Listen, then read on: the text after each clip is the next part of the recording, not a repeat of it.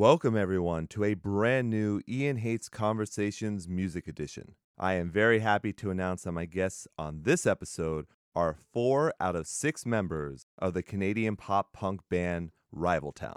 This is a very packed show, so I'm going to keep this to a brief intro. Rival Town released their new EP, Make It Work, through Manic Cat Records earlier this year. It's really great. You'll definitely hear me mention that a few times during the conversation. You need to give it a listen. In fact, let's start the conversation off with the single Colder, and I'll speak with you again right after. Enjoy.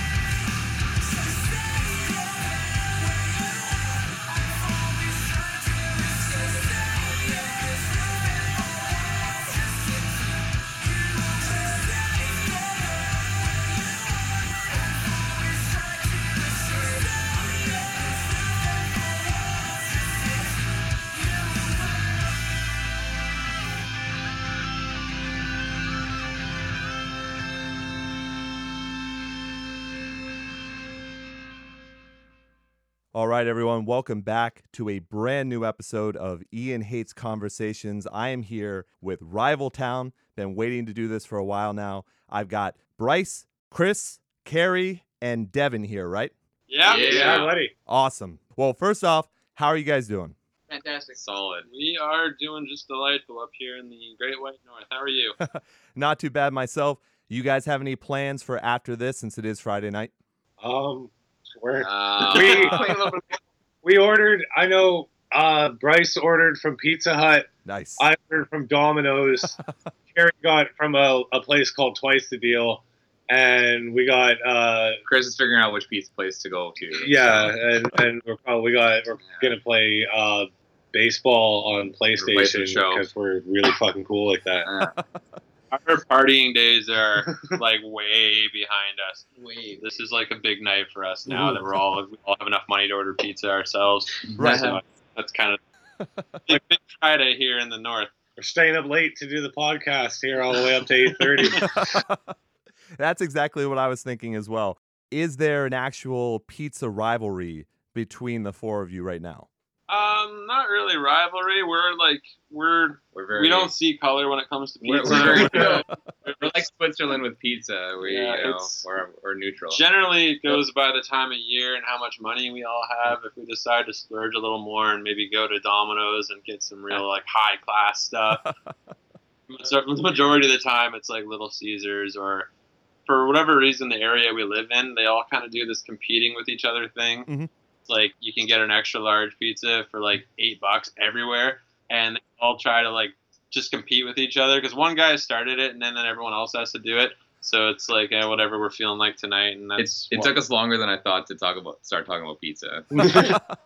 way uh, shorter than I thought. um, every now and then we'll like we'll pool together and we'll we'll we'll put in like a fucking big order. Mhm. I uh, uh Pizza Hut fucked up. I ordered Pizza What? Hut uh, like a week and a bit ago. Oh, they shit. fucked up hard. They they sent the wrong pizza, everything. And I, but I, I called them and they were closed.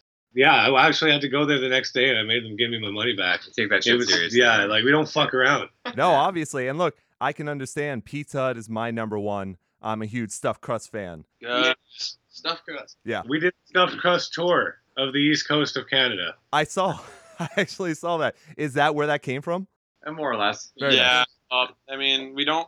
I guess we don't fall into. Well, no, we do. We we fall into every pop punk cliche stereotype that you could possibly imagine. So I mean, a lot of bad haircuts and tattoos and pizza related humor going through our house. That's completely fine with me. But now for Jordan and Jared, do they have specialty pizzas that they enjoy as well? Oh, Jordan, Jordan probably goes to like some artisan Yeah. wood stove fire Wood stove, on on on the biggest Vegan. nicest Shut strip of up. town.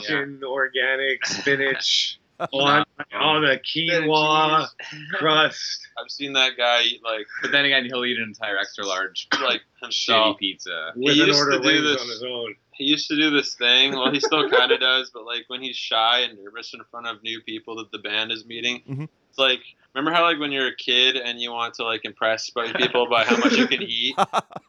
you would just like eat just like way way way ab- like abnormal amounts of food that nobody would eat just to like impress people. Wow. and while you're listening to this he's like shut the fuck up. Don't do that. But he he absolutely does do that. We were in uh new york a couple of years ago with our uh, shooting a music video with our label and we went out to like a big fancy diner. Yeah. as far as we know it for fancy. Well, and uh, we had like what? What was our party of like 10 or 11 We had people about ten or eleven because it was everybody that was. so like in on the everybody ate a lot of Right. food. Well, because this was in the states too, so like a portion was fucking. Oh yeah, you guys well, get.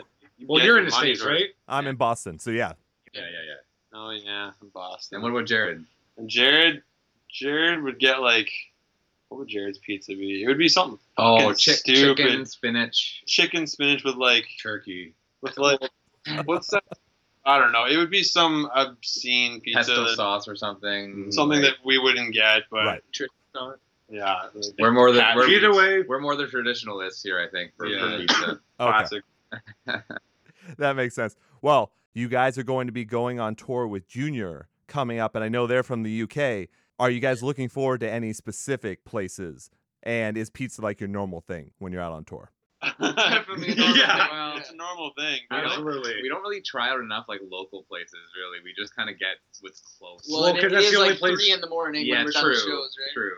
Yeah, we usually Whenever's it's, open. Well, because I mean, you we don't. Nobody tries to eat before the show because you don't want to be bloated and fat for pictures. and then Matter. afterwards, it's like you've just you know, I mean, the old days of touring aren't quite the same as they are now. It's two in the morning. You just loaded your van and you want to find somewhere that's cheap to stay, and then we have like collectively seventeen dollars between six dudes. Right. So then usually once the merch guy chips in some of his money he brought, we can afford to get a pizza somewhere, and then uh, usually ends up being like Domino's or Pizza Pizza or one of those types of places. Whatever's open. Whatever's open, Right. yeah. at time.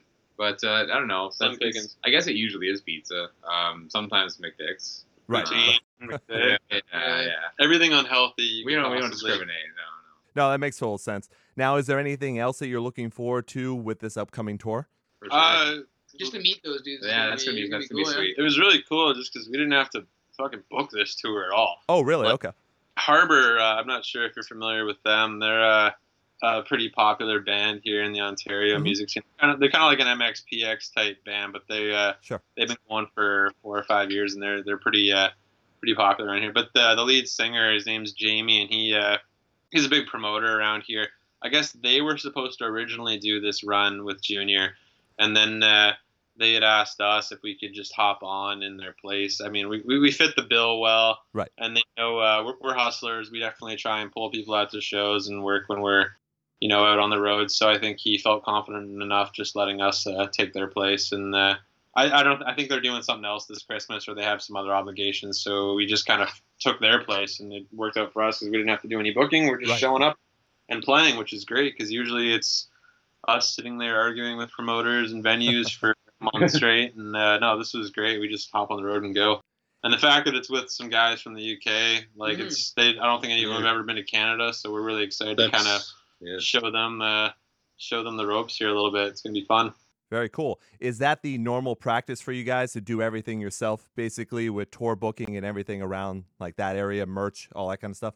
it's Generally, never yeah. never wanted to be that way, but Right. it's uh, nine times out of ten that's what it turns into. We've tried to go the route before of uh, booking agencies and stuff, and Mhm. unfortunately, we've made a couple of errors. I guess let's leave it at that in the past, Sure. and um, now we've found uh, that we're gonna be a lot happier just uh, usually doing stuff ourselves. At least we're we're guaranteed to have the product we want or the tour we want if we just you know buckle down and do it right Right. we've uh, we've left it in the hands of other people before and, and got fucked because of it. So we just say, you know what, let's. Uh, not really. It's it's No, true no, though. like, We've for real. Yeah. and uh, these people know exactly Yeah. what we're talking about. It's not a fucking big surprise, but I mean, uh, we And from going on the road and well, and having a lot of that happen when we show up at a lot of the shows, and we've met a lot of the promoters and made those one-to-one connections now. So we've been able to Mhm. book the Yeah, shows are. We've been able to meet the people, and we've been able to.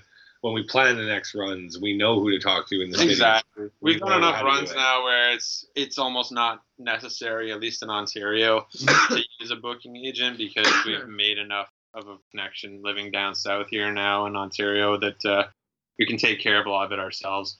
But in the beginning, we didn't know anybody here, so we were just you know reaching out to whoever Yeah. would uh, provide the best opportunities, and I think we we've definitely learned, and uh, I think we can mostly do most of our stuff ourselves now. No, that's a good way to be. When you say down south, are you talking about you guys moving from Thunder Bay to St. Catharines? Yeah. yeah. We've only been here in down south or in St. Catharines for just over a year. We moved in October of last year. Mhm. We've been in for two and something years now. Two and a half, yeah. Two and a half. So we, yeah, we started in Thunder Bay, which is like 1,600 kilometers up north. Right. Uh, and yeah, really fucking far away. And we so we moved down here to be more centrally located for the band.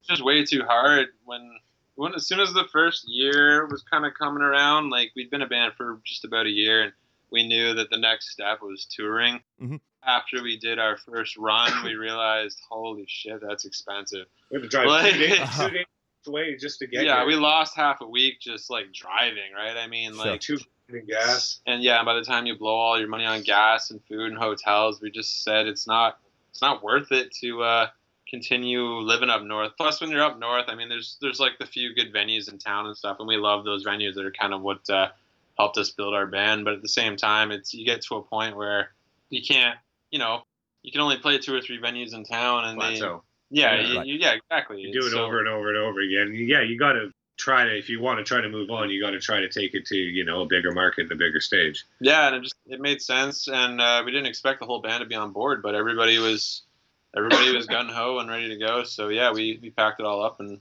came down here, and uh, Southern Ontario for the most part has been pretty good to us. I think. I mean, it was definitely the first few months were were hard. Mhm. We were just learning learning who we were here and whether or not people were going to accept us or like us or even you know I mean because we're just invaders coming into someone else's.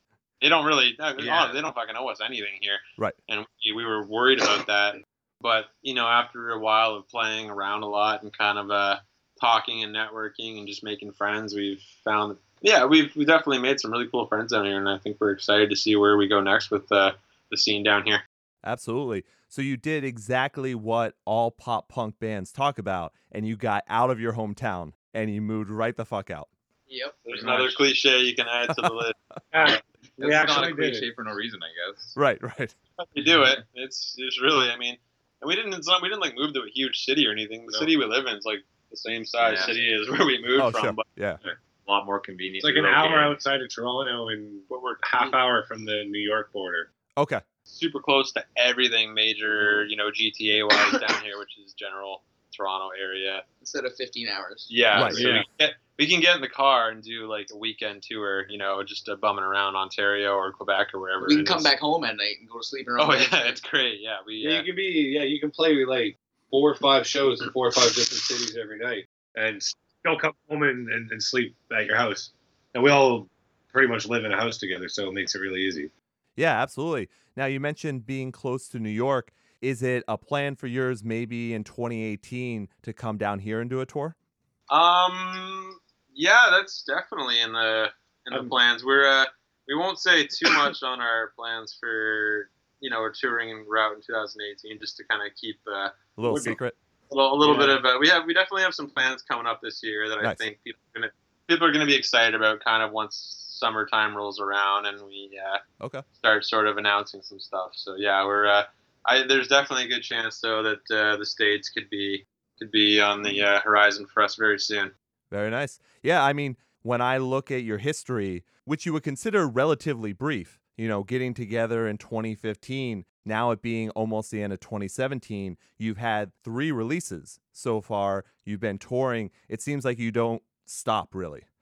No, I mean we're we're not getting any younger. We're all like almost 30, right? So Yeah. I mean, Some of us are 30 and yeah, like 30. You can't because if you stop, people are going to forget about you. And if you like, what if you like? Why did you give up? Why do you leave the hometown if you're down here and you gave up everything to do it? Right. You Not have to give it your all and, and push with everything, everything you have, right? and pop punk is relevant again right now, so we gotta hit it while it's hot because Right you never know right if it's gonna fizzle back off into you know that kind of suburbatory it was there for a few years. So we're trying to hit that market strong right now, and uh, I mean also outside Not of that we're not massive. yeah, we, we're fans pop punk anyway. fans. Pop punk band anyway. It's just very convenient. It worked out, for, but like Yeah. the Right. the thing is, it's like we uh, what what the fuck else are we doing here, right? I mean, we don't really have. I mean, we have girlfriends and jobs here, but that's it. Like Right. we don't have anything else really going on. This is our hobby. This is our pastime. So I mean, when we're not working, The job's just to support the band. yeah, and then we just go hard with the band. So I mean, we're Right. We luckily it's it's not like everyone else has crazy lives going on down here. This is our life down here. So we're uh, it's easy to uh, put the band first in a lot of scenarios. Yeah, that sounds really good. You know, you just mentioned the resurgence of pop punk, and we did a review of the brand new EP you guys have, Make It Work. And we Hey. said, for right now, and I think it's going to last for the rest of the year, one of the best pop punk releases of the entire year. Thank you so That's much, awesome. man. That means a lot. That we couldn't great. believe that when we heard that, especially because I'm like, I'm like, this thing's, I'm like, fuck, this thing's called Ian hates everything, Oh, dude, so- and I'm like, this dude is gonna fucking, oh, oh, That's just so rip funny. us. And then Bryce actually sent it to the group, and he's like, holy shit, like this, listen, listen to the, the review this guy gave us. well, it's funny because I seen you pop up on. Uh, you tagged us on like Twitter or something. Yeah, yeah. Yeah, I was like, oh, okay. Let's do it. And I was listening like the first hour, and you guys were pretty ruthless to a lot of really big bands. Yeah, we can be. Oh my fucking god, they're gonna rip us apart. And then I'm sitting there, and I'm just, I wasn't even gonna tell the guys if you were just gonna be mean. Right. I was like, Yeah. he's gonna hurt our feelings. And no, then uh, very cool review, and we're super stoked. You definitely get what we were going for, so that uh, Yeah. Oh, there was a relief on us. Fuck, I got it. Oh, Oh, shit. we got a really funny story. I gotta, I gotta tell you a story about this. Okay, so when you fuck, when you Bryce, when you Bryce was listening to you do the review, Yeah. and so he took his phone and just took a video of his computer recording the review, Mhm. and so he sent it to us in the group, and I was, I just put it on. I was at work and I put it on. And I was listening to it. I was like, holy shit! I was like, this is really, really good. So I forwarded it to two people. I forwarded it to my girlfriend and to my mom. Okay. uh, my mom's couple minutes goes by, she sends it back. She's like, "Oh, really cool." And then like an hour goes by, and my girlfriend sends it back, and she's like, "Who the fuck took that video?" And I'm like, "It's not a, a video." I'm like, "He just was recording like it was just this guy's pod, a, a review." Yeah. Uh, and she's like, "No, like seriously, who took the video?" And I was like, "It's not a video." And she's like, "Did you watch that all the way to the end?" And I was like, oh shit, shit, shit. And I went back and I watched it all about uh, the album, pop punk release of the year, and everything like that. And then Bryce here just Last flips, flips out his fucking nuts, flops and video it. And I sent this thing to my fucking mom, Right. Mom and my mom my and my balls. girlfriend. It's like the last 15 seconds at the end. I'm just Yeah. sitting there flopping my nuts at the camera. All this raving review going on in the background, and then yeah, I get- I'm in the bathroom and I hear. I'm like, what's wrong? He's like, I just sent that to my fucking mom, man. so, funny. Oh, so yeah, my Oh. mom's cool though, thankfully. Fantastic. Sorry for all your listeners. This isn't going to be a regular show. Believe me, they are used to it. But look, I think you guys just gave me the new best way to promote is I'll just talk really good about an album and then some guy's nuts can be flapping in the background. Just send that out to everyone. You can You want to use my nuts? Do your thing. ruin some poor mother's life with every good review. Yeah. Then you've done yourself a good job. We do very well with the mom market. Like I can get my mom to write one. She's pretty cool. She worked the door at our show in Thunder Bay. Oh, very nice. Door in June. The oh, shit that's right. that we didn't have anybody, and there's still people coming in the door when we went to play. And, Like my mom just fucking hopped on the door and started taking cash and exit hands and awesome. checking IDs. Very nice. And I do Yeah. want to warn people who are listening there is some lag. And I also want to tell you guys, too, the video is kind of stalling a little bit every once in a while, just so people are aware. Is there a video that people are seeing too? No, no, no. This is just us. Oh, Okay. good. Yeah, yeah. Jesus Christ, man. Fuck I was gonna me. say- Would have had, had our balls out. Oh there. yeah. I mean, that story was amazing, by the way. But then also, it is funny that I do get the response that, oh, people see the title of the show and they think, oh, it's just Ian hates on everything. But most of the time, we do talk about things that I love. That's the whole point of the shows, especially these conversations. I never have anyone on the show that I don't like. Why would I want to talk to anyone that I don't like? True. That's good. Well, yeah, I, I wouldn't. For shitty air We're honored. Yeah. I've been looking forward to this. I wasn't sure you guys would even be available. I've had people on from Canada, but a lot of times it's hard to sync up and be able to actually do it. We don't really have anything going on. Not a whole lot really. Yeah. Like you, you want to talk tomorrow too? Just give us Yeah. a shout. We're not really, we don't really do anything. You I mean, I stay up late. I mean, you Yeah. can call me later if you want. you, just, want- you ever just want to talk or anything? You don't even have to be a radio text? thing. Yeah, I can shoot you Uh, my number. Or, Like where are you? you know. Big group chat going. I got to say, I need everyone's personal phone numbers at the end of this, and then also just come on and be co hosts from now on. Absolutely. I think when this whole thing's over, we should get an apartment together. Yeah, come down to Boston.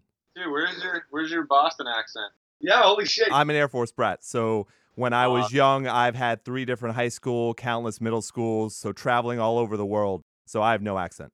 We were expecting like you know fucking. You guys are wicked awesome. Yeah. guys fucking- Kind of hard to hear you guys, but you're fucking great. Like we were just waiting for this like hard Boston accent interview, but that's that's pretty cool. yeah, I know. You guys did a much better one than I could ever do.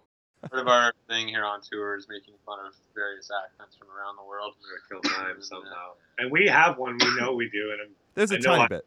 yeah, like it's not like bad, but we know there's a Canadian Oh yeah, I know. accent for sure. Right. If we're drinking, it absolutely comes Oh, out. it comes out. We should have gotten drunk. Yeah. No, that would have been. No. Absolutely not. I don't need Pete calling us later. It would been a real fun chat. Our, our uh, the label uh, owner over at Manic Cat Yeah. Record. Well, you know, on that note, how has Manic Cat been? Because I know they're a smaller, almost like indie punk label, and they're just starting out kind of as well. So, how did that go for you with the whole deciding to sign with them, and then how have they been with supporting you guys? Um, Manic Cat overall is a really great group of people, and they, I think they have a strong vision in mind of where they want to be Mhm. In the next. Like, obviously, they're still in the beginning stages, and it was cool for us to be able to hop on board during uh, the building of the label. Right. Now that we kind of know, I think what we're uh, you know what it, it was great for them too, just because uh, you know it's a young, fresh band that's kind of eager and really excited to sort of get their music out there. So I think uh, as a team, we've there's definitely been some beneficial uh, parts for both parties. So I mean, we don't regret at all spending time with those guys the last couple of years. They're uh, they're super super good people. I mean, it's the, the difficult part is being in another country. Right. It's hard to navigate just you know touring or releasing stuff or you know, and there's the exchange rate and a lot of stuff. Your so it's money's just worth so much more than ours. yeah, it's. so, Gotcha. I mean, there's definitely been a lot of things that were a pain in the ass, but overall, it was a really positive experience at Man and we uh, we were really excited for them in the future. They got a lot of cool bands coming up. They've been talking about signing, Mhm. and uh, they're uh, if they keep uh, going at the uh, at least at the the pace they're going, they could definitely uh, be a pretty cool label here in a few years. That's for sure. Very cool. Well, let's talk about Make It Work because obviously I do love that EP so much. And I've been familiar with your past work as well with Call It Like It Is. And then I also then found out about the EP as well from before. There's lot. been, you know, a significant change, I think, in your style between, you know, your first two releases and now Make It Work. How did that kind of come about for you guys? So uh, when I first started kind of writing music with Chris, Mhm. uh, we we were in the in the earlier stages of the band. We were kind of I guess it, it sort of reflects our life and what we were listening to at the band. We were kind of more into that easy core vibe, I guess, more like uh, I don't know, Chunk No Captain Chunk or Oh, like Carousel. Carousel Kings was our huge influence on a lot of our first batch of songs, like uh, Yeah. runner up in 20 years and stuff were definitely Carousel King influence. And it's funny because I met those guys about a year ago, Mhm. and uh, they were playing in Toronto, and I went up to them and I was like, "Man, you're like the reason I started this band, man." Like, and was he's like, "That's cool." And then, and, then, and then somebody pulled him away, and it just I just looked like a fangirl. I didn't even get to tell him with the band or anything, but uh, it was like I had like four drinks too, so Yeah. it was. Man, you're like the reason I play music, man. But uh, no, uh, That was a good show. that was a cool show. But um, yeah, definitely the beginning. We were, I think most people say that we were kind of more of a Yellowcard influence in the first uh, Sure. batch of songs. And then with Call It Like It Is, I always like to tell people that record is kind of like a clusterfuck of us just trying to figure out what we wanted to play musically. The first Right. the first EP we just needed fucking songs to release, right? Right. So I mean we were banging out songs every few jams and uh, those were kind of the ones that were uh, the ones that were sticking with us. And then uh, once Call Like It Is rolled around, we were just like it's still a very experimental like the recordings are all over the place and Right. like we're not we, we like that album for what it is of being a chapter of the band, but I mean we're not nearly as proud of it as what Make It Work is to us. Um, I think with Make It Work we focused in really hard and kind of decided we found our sound. I guess that's Right. that's the best way of putting it. We knew what we we were way more laser focused in on what we wanted to be with what our sound was. With Call Like It Is, that we were more just trying to test out things and see what works. You know, do we want to be poppier? Do we want to be heavier? Do we want to be faster? Do we want to be slower? Who knows, right? That's that's why that record's kind of all over the place. but uh, yeah, we definitely uh, I think zeroed it in with uh, with our last release. Yeah, and I would even say zeroing it in for Make It Work still has a lot of different influences, not only from pop punk, but I do hear a little bit of easy core there. There's melodic pop punk. There's some even some post hardcore, I would Oh, say, in the new EP as well. Yeah, it's, that's the thing. If there's so many influences, I mean, we're all we're all huge fans of all those genres. So I mean, like for me, it's funny when you mentioned on your uh, your show there that in her own words is like a huge influence on me. And Right. as soon as you mentioned that, it, it kind of reminded you of that. I'm like, yeah, that's exactly what I want to hear. that's Nice. I was listening because they just put out an album last year, and Yep. uh, a huge influence on a lot of my writing too. And uh, Chris is uh, kind of into a way more of like the uh, technical riff type stuff. So we hear a lot of the cool pull off type riffs on the EP. That a lot of that's Chris's work. Nice. I'm kind of more into the uh, melodic structure parts of songs of just trying to kind of make songs not follow the pop punk by numbers type uh, rule you hear in a lot of releases. No, that's a good way to look at it. And you did bring up the writing process. How do you guys get together and write? And also, how did the writing change based on the previous releases to make it work? make it work. There's a lot of bands always like you, there's like a rule usually that collectively you're not supposed to write as a band because it's too many cooks in the kitchen, right? Sure. Right. So you kind of always get like a clusterfuck in the end. Usually the best we find, anyways, is one one writer goes off, writes the song, comes back, teaches it to the band, and then you tweak it and make it, you know, what the song turns into Ah, with this EP though, it was honestly like a, a collective effort of uh, a few members, like kind of because what happened with the yeah, all right, for instance, the singles off of this album, uh, "Colder" and uh, "See Through." Yep. Chris, Chris and I uh, wrote the music for it, and and we just we, we just you know like one time I had a, a riff uh, for um, see through and I was just kind of fucking around with it in the basement and Devin goes man I've been hearing you play that riff for like a month let's just make it into something so I Yeah. call Chris down and then we just kind of hashed out the music for it and then we basically hand a finished song to Carrie and say all right fill in the blanks Right. right, it was the same process with Colder um, the second music video but then like uh, a couple of the other songs uh, like Open Windows I uh, had written just on a night of whiskey and being sad. So Ah. I mean, like, it all depends on how the song kind of comes, and we don't really force it. So like, if it happens, it happens, and if not, we leave it and we come back to it later. So, but I mean, with these songs, there's definitely more of a theme, as you can tell with the record. Uh, it was that's why I, I do like to say that it is kind of a concept EP. Just uh, it does follow the theme of us moving down here and sort of uh, you know deciding what our lives are now and kind of where we want to go and uh, things that have sort of happened over the past year. Yeah. And by the way, "Open Windows" is my absolute favorite track from the EP. Fucking Nice. told these idiots that. that Yeah, we've heard that a lot. Yeah, we've heard that a I've lot. told everybody it should have been the second single, and then yeah, and then Colder comes back from the mixing guy, and uh, we're like, oh man, that sounds like Anberlin. That's fucking sweet. and then we, yeah. So uh, we're back I don't remember. You can go ahead. um, with Okay. colder yeah it was good. It was we didn't know that that was going to be the second single until we got it back and we actually heard it. But that was the closest of any of the songs that we've written that there's two funny things about it. One is that it, we kind of did work on that one together a few mm-hmm. times at jams against the regular formula that we do. And it really really worked out. And also that at least in my mind like that was the last song that was written for mm-hmm. the EP. and right up until that I didn't know what it was going to be nobody really knew what it was going to be and I kind of like I real I don't I don't want to say I thought it was going to be a weak song but I did not have any idea it was going to be that powerful song that it was Right. because it was the last it was the last song to come together we wrote subjective at the end of last summer when we came back from our first tour. Mhm. So the writing for this spanned such a long time that Colder didn't come all the way full circle to the very end. And it wound up being like I fucking love that song so much. We just played it live for the first time, like fucking last Friday. Yeah, it was the Like- first time we did it live.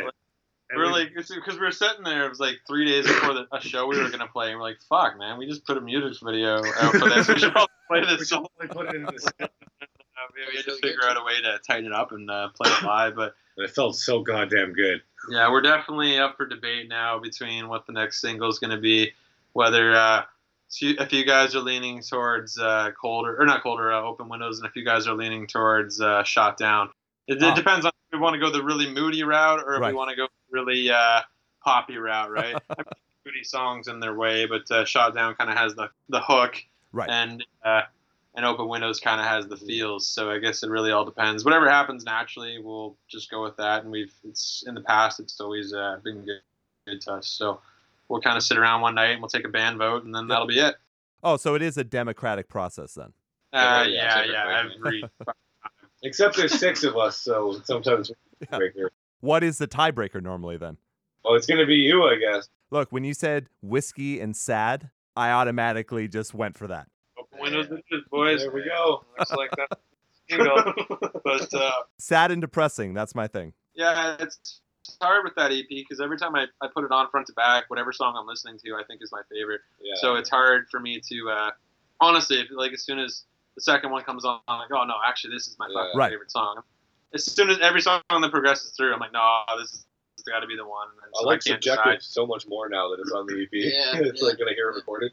I think my probably my favorites. Is probably See Through. We put that one out last as a music video last uh, February. February. Yeah, we uh, we had one of our buddies from up north come down and shoot our Mhm. music video with us, and uh, we had this like really cool, kind of almost like what we did with the video we just put out, but we wanted to sort of do this sort of weird living room light setup kind of thing, and uh, the problem was like LED lights kind of don't really show up on DSLRs, Ah. right? They flicker really weird and shit. Right. So we ended up going a super minimalist route and just putting some lamps in the room. Mhm. But I mean, that video is our most viewed video right now. Mm. So um, people, it's it's cool now. It's only recently we started like playing that at shows, and when they kind of hear the intro start, people start sort of cheering and uh, getting excited for it. So that's, Yeah, that's a good feeling. That just started happening, and that's really really cool. Yeah.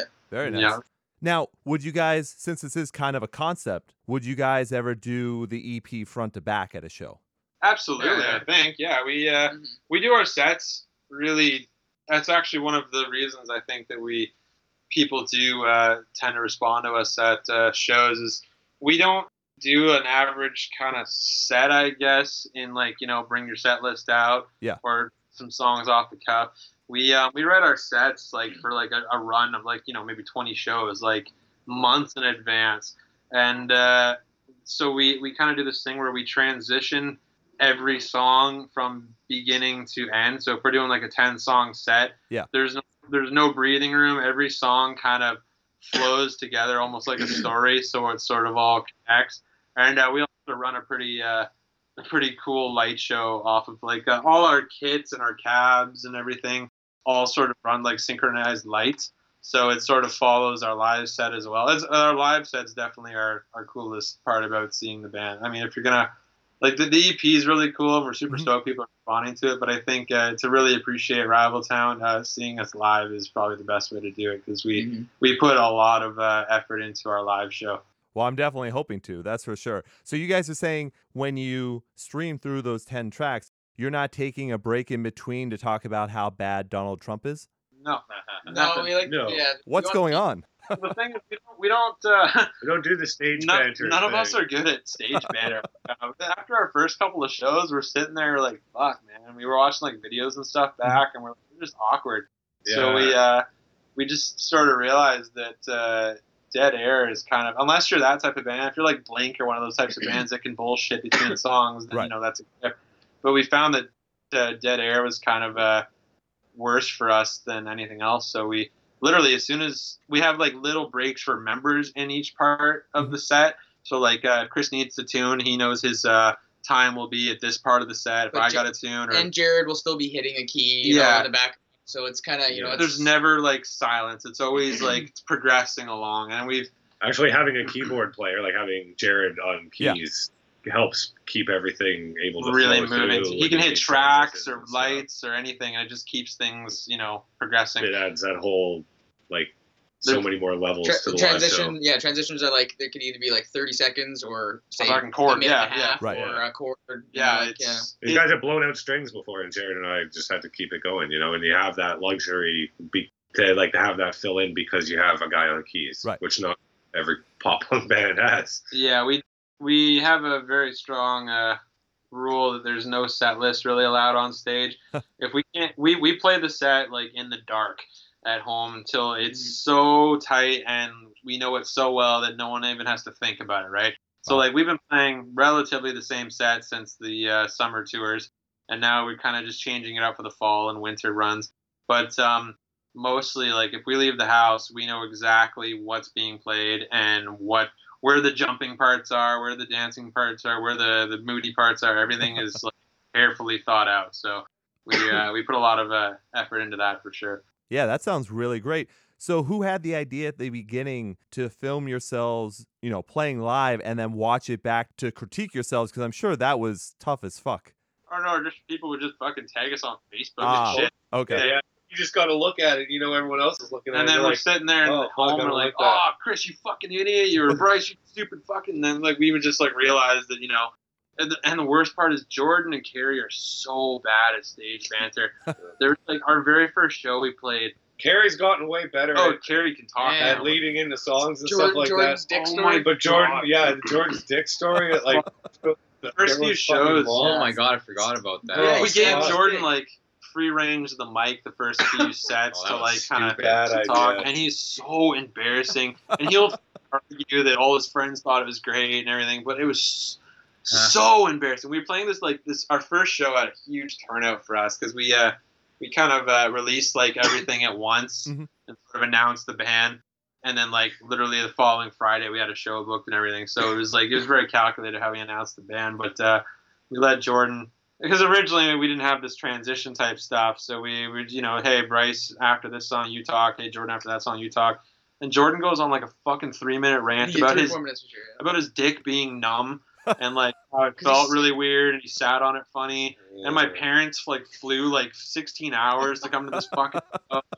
I'm sitting there wanting to just kill myself. Everybody's parents and shit are there. Yeah, and afterwards we're like, Jordan, that was like the dumbest thing you've ever said. Fuck you, man. All my friends said it was the best part of the show. it was absolutely.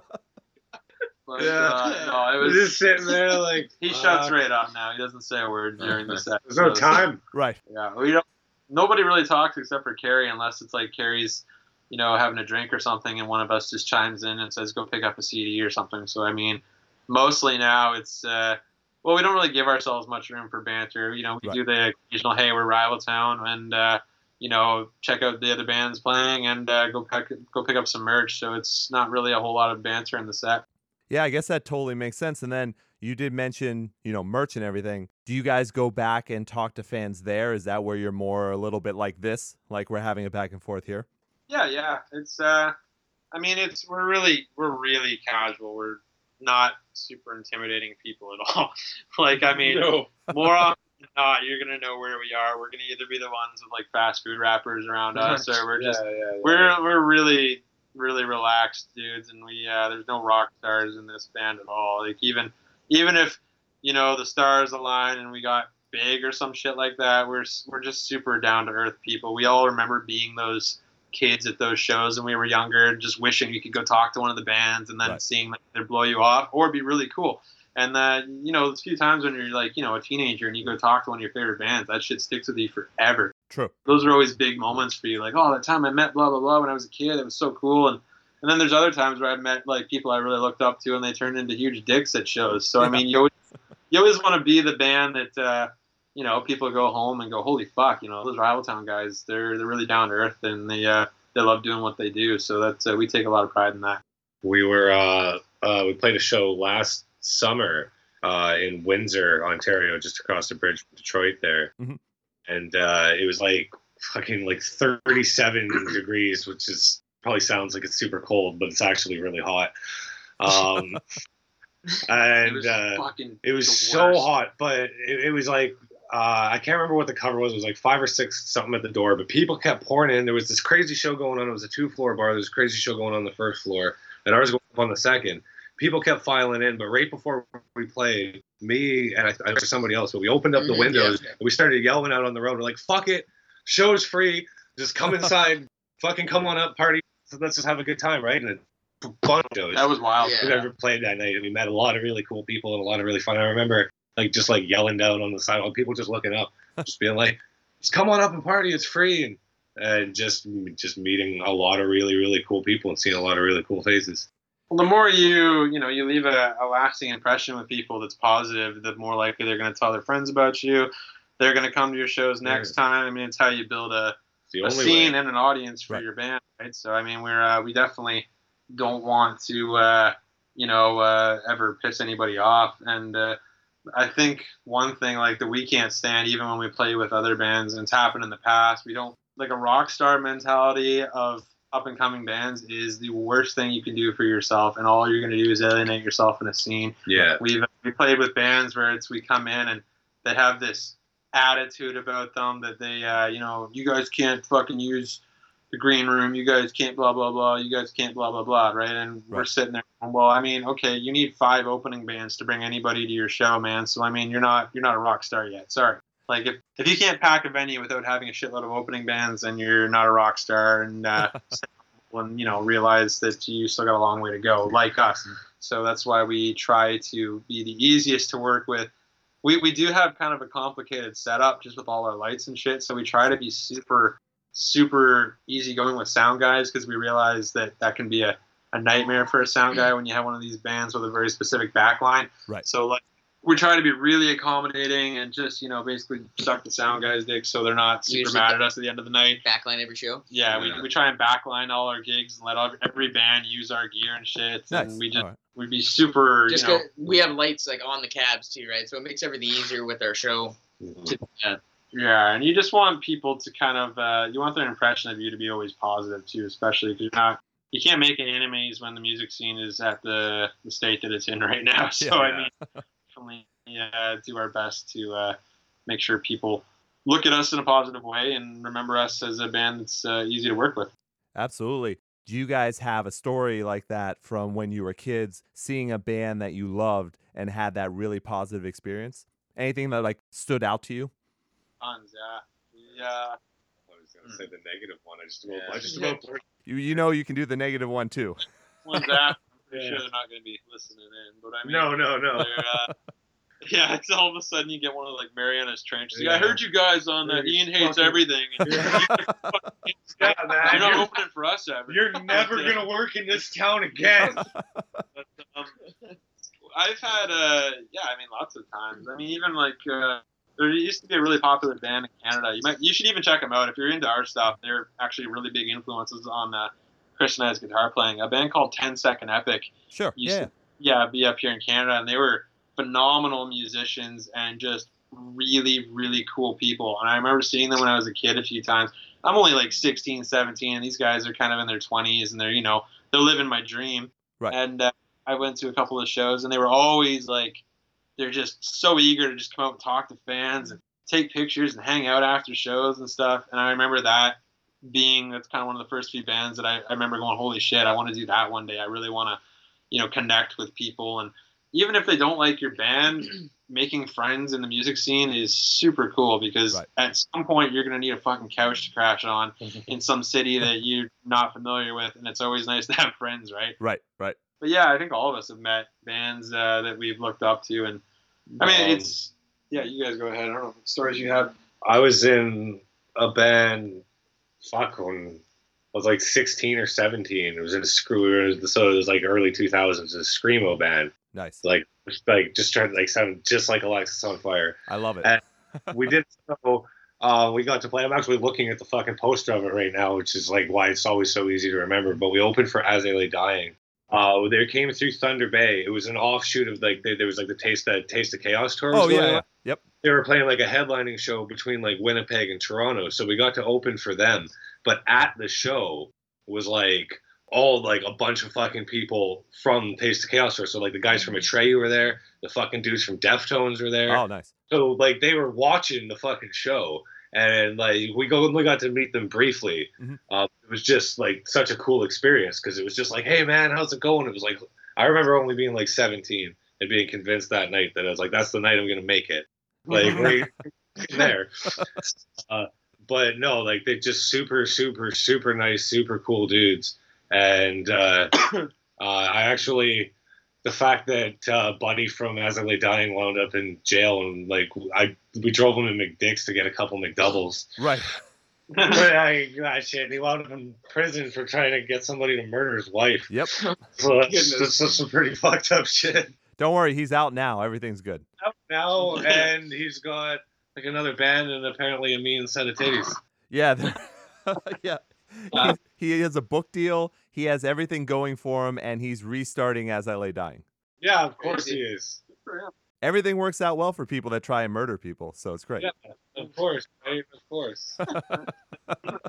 It happened a lot. There was that. What was that guy? Uh, the guy from Escape the Fate when he came back. Ronnie Radke? Yeah, I did the same thing, right? Then got big again after the murder and jail. Didn't Buddy from didn't the drummer from ACDC try to do, do, do some weird shit? Didn't Yeah, he like Ryan? tried to have his wife killed, Killed or too something? Yeah, Ah, I man, remember a couple years ago. Yeah. Yeah, people got to stop with that stuff. yeah. Like everyone's just Don't gonna get married if in the relax. music business. That's it. Right? Yeah, if you're in the music business, just don't get married. Or if you have a tendency to think maybe you might want to like Kill people. have people said like maybe maybe just being alone is the best. Get a nice place out in the woods and Right. like good satellite package. Yeah. Enjoy some whiskey, some sadness, and open windows. Pick up exactly it. That's Yeah. right. Sadness. Yeah, is man, very exactly. Part of this band. Poetry. Well, on that kind of note there too, of just getting started with previous bands as well. How did each one of you actually want to do this in the first place? Like, how'd you know that this style of music was for you? For me, I've, I've been just listening to it for a long time, mostly. Yeah. Then I met Bryce, which is my best friend. No, he's not. That's right. No, Uh, I, I, I tried getting uh, uh, like I never really got into the music scene when I was younger. I I, uh, I played a lot of music and like took lessons and stuff like that, Mhm. and just never really met the right people until I met these dudes. Right. And now I'm 20, 28, and I've been in my first band for only two years, so Nice. oh, it was earlier, but you that know. is an interesting fact of Rival Yeah, Town is that yeah. three members have never played in bands before. Wow. That's not normal. Yeah, Not I, at well, I've, all. I've been playing guitar since I was 10, and then I met them when I was, what, 26, and then finally got my first band. Wow. This is like my fucking eighth or ninth band. Yeah, I know. But like serious ones Three too members of the way. band have had the stereotype past of being in 20 bands each. Right, right. Failing forever, and then three members just got to hop on the coat tail of everyone's failed, you know, unlearning, and then yeah, Ride the river of tears. yeah. But uh, yeah, thanks for that, by the way. Car- Carrie, Jared, and Chris have all yeah never been in bands before this. They've Wow. all they're all like you know big music guys, but like they've never really actively played in any music scene. So Yeah. that's why there's definitely a learning curve for every, all those guys, just kind of trying to figure out you know their stage presence and Mhm. their how to how to run their rigs properly and their gear and kind of figure out you know how they uh their their sound. Uh, my, my first show, I was like a, I was like a tree. I don't even. Oh yeah. Carrie stood perfectly still. I've grown rig. a lot since. Not in height. though. Not at, not at, all. Not at all. Just for all the ladies out there, Chris is five foot two. And Um, three quarters. ah, there you go. yeah, no, but now it's like, which is funny because like we we Five get foot. one of the compliments we get a lot is our uh, our uh, stage presence and uh, energeticness, right? Like we we move around a fucking lot. Yeah. And uh, we usually come off the stage just drenched, and like for three guys that like the first like three or four shows just stood still. Like now these dudes are like Jared, our keyboard player, Oh, goes harder than everybody in the band. Yeah. It's like remember, like you know, uh, I'm assuming you're an Underoath fan. Oh, of course. He- He takes a lot of influence from there, Ah, sure. and he's just like fucking mental on stage, and he's always got like hard whiplash after shows. His neck's Yeah. all like fucked up and everything. I swear he needs a guitar. No, Yeah. I, don't, I don't think that. Do it. I still go hard, just not as like as much as I used to. Because even only going like, well, actually, no, I'd probably still go as hard as I used to. It just hurts way, way, way more. You guys actually have recovery periods now after a show. Days and days. Well, after we come back from tours, it's am I now? fucking brutal. Jeez. Now, I guess that is a question. So if you guys are dealing with aches and pains, Carrie, how is your voice? Do you do anything for your voice before and after you do a show? Anything at all Yeah. to warm up or prepare for a Yeah. show? The question was, was Would my you tell the voice, entire was my voice okay? My, yeah, I'm not really get a sore voice from uh, shows or anything like that. He, he does take Um, what the fisherman friends take before you sing, right? Well, I, I use them, yeah. It's Yeah. funny. We Yeah, were because last year we went on a tour actually almost around this time, and uh, every member of the band got a sore throat. Like we all kind of passed this like sickness around to each other. Ah, Yeah, We're this- making out too. But Yeah, we all this like we had this tour from hell this time last year, and all that. We'll tell you that story in a bit. Yeah. Like we went out to uh, Eastern Canada, and literally every fucking horrible thing that could happen happened in like the span of a week. sure. But like we were all getting sick and everything. But like uh, we were playing one show, and Gary was like stressing because his his throat was so sore, and he wasn't sure, you know, how am I gonna be able to hit the notes tonight? Mhm. And like, wasn't it like some fucking drunk dude in the audience who's like a singer? well, no, it was the singer from like the one of the opening bands. Oh, that and, it was? Uh, we were just playing, and no, I mean, it was mid set, and we were playing, and he, I didn't even say anything to him, and I was, I didn't say anything at all, and uh, he could just tell that I was losing it a little bit, and he hands me a pack of Fisherman's Friend. Uh, do you guys have no. those there? it's kind Picture of. like like like halls or something. no, Oh. picture like what Buckley's would be in like in like a cough drop, Ah, sure. Okay. Really strong, like a really strong cough drop. Mhm. Uh, For the fisherman. but yeah, but it, it, it like it's it clears like your all your sinuses and everything like oh, wow. that. So Okay. he just handed me a pack like mid song, and I threw one in, and it helped a lot. And I don't do it like I try to do it every time. I guess just I guess it's just a thing now. It just loosens you up a little bit too. Well, right? uh, yeah, and it uh, it, it does yeah it does clear the the passages, you know. Um, so yeah, but no, that's yeah. I'm I'm I'm generally pretty good though. I'm haven't haven't lost any haven't lost my voice ever really for an extended period of time or like that. Nah. I've taken lessons before. I I've, I I know Yeah, how'd you generally the proper lessons? way. I've taken Those both really good lessons. that, that was that was a month two 15 minute lessons. That was Yeah. that was two months worth of lessons minutes. when we got here, but I've taken lessons in the past as well. ah, okay. But no, I don't know. Like like yeah, like like we just talked about. I I am one of the the guys in the band that hasn't been in a band before, and uh, I always kind of wanted to. But I'm also the oldest guy too, which is kind of funny. I'm He's 42 years Yeah, old. forty He's old as fucking dirt. two years old. It's crazy. I'm uh, yeah. Wife and kids you up in Thunder Yeah, Bay and definitely. everything. You guys Nah, are just fucking with me. Yeah, Probably absolutely. we're where I am. with I am the I am the old. Um, it's hard to tell on Skype. No, for sure, for sure. but no, no, it's all good. yeah. In Call It Like It Is, there are a couple times where there are unclean vocals, and there's not really anything like that in Make It Work. But are you covering all the vocal duties, or is there anyone, especially live, is there anyone that helps out with that as well? Uh, The scream shit and call it like it is. There's yeah, I think there's what one or two Yeah. songs we have. Jordan had some backups in call. Like it's some very faint ones, I'm sure. Yeah, Yeah. we use like we're not really like it's kind of just like gang vocally yelling type stuff. If there's any, uh, back, we have a lot of backups, but I mean most of the time it's not really singing so much as It's yeah, it, Sure. it's kind of pretty much all me in the in the recordings for sure now. Okay. Uh, on stage, on stage, we uh, Bryce and, and Jordan get in on the on the fun though. Nice. I do like uh, I, I record all our stuff usually. Um, like I did uh, the EP too, but I like Oh, to nice. uh, I like to have Carrie. Usually, what we'll do is we'll you know we'll pre-track all the uh, the main vocals, and then we'll kind of go back over the song and just find parts that we think you know this needs a harmony or you know we need to come up with some kind of backup for this or something, and then we'll just kind of go over the song piece Sure. by piece, find find spots we want to touch up or change, and then uh, that's usually how we end up with our backups uh, that we uh, take to the live set after.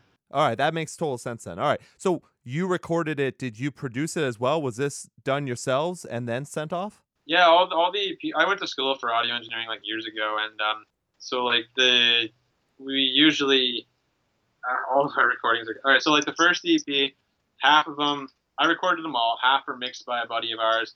I mixed the other two quickly. Then with Call It Like It Is, it was like two or three were mixed by a friend of ours. the label mixed the rest of them with one of their guys, and then with we hated doing it this way. It was just like Right. the, it, was, it sounded like Different ass. samples. So on stuff. yeah, the Sure. sample shit could never. So then on this uh, this record, everything was done in house, and then we uh, sent it to uh, a buddy of ours that usually mixes our singles for us, and we said, you know what, man, He- he's got our sound figured out, and uh, he mixed the entire thing. I should yeah, I should probably give him a plug. His uh, his name is Mark. What's Mark's last name? Governale. Governale. Mark Italiano. Uh, Um, uh, he's at Mark Governale um, from uh, Decibel. Decibel Audio Works. I'm having, I'm sorry, I've had a couple of hey, I should plug this guy. I've had a couple of Uh, drinks.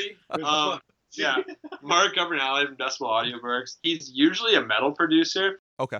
Check out a couple of his projects too. Yeah, just uh, check him out on Facebook and stuff. He's got some bands that he's producing that are fucking seriously good bands. He does a lot of that like djenty type stuff. Oh, a lot yeah. of that prog metal type stuff. He's like a a lot of good, very good guitar player. really phenomenal yeah guitar player and uh, but like his recordings are super super kind of that overproduced exactly what we were sort of going for uh, well i mean if he can we, we loved his uh, his metal mixes so we're like well let's see what he can do with pop Yeah. i think we're his only pop punk band so oh, okay. we're super happy with how that's why we have like that really thundery bass kick kind of Mhm. ratio of uh, on our ep that's definitely his uh, his mixing Yeah, it sounds really good. So I want to say congrats on that as well. Thank you very much. Yeah, we were super happy with it. We just it was just too much of a pain in the ass trying to. Uh, last time we when we went through the label to mix, they had a, a younger guy mixing for us, and like the the single came out really good, but the rest of the EP we were just it's because there's the problem is he lived like 20 hours away from us, so it was hard to just sort of you know be in contact and really kind of tell him exactly what we wanted. And so he kind of just went off a general uh, pop punk sort of idea of what he wanted, right? It's hard when you're just like I said, too many cooks in the kitchen. So we uh, we went uh, this time. We wanted to just band and mixing engineer, and that was it. And then we uh, we hand the finished product off when we're done. Very nice. Well, let's go back to what you're talking about before. Tell me about this Hell on Earth tour that you did.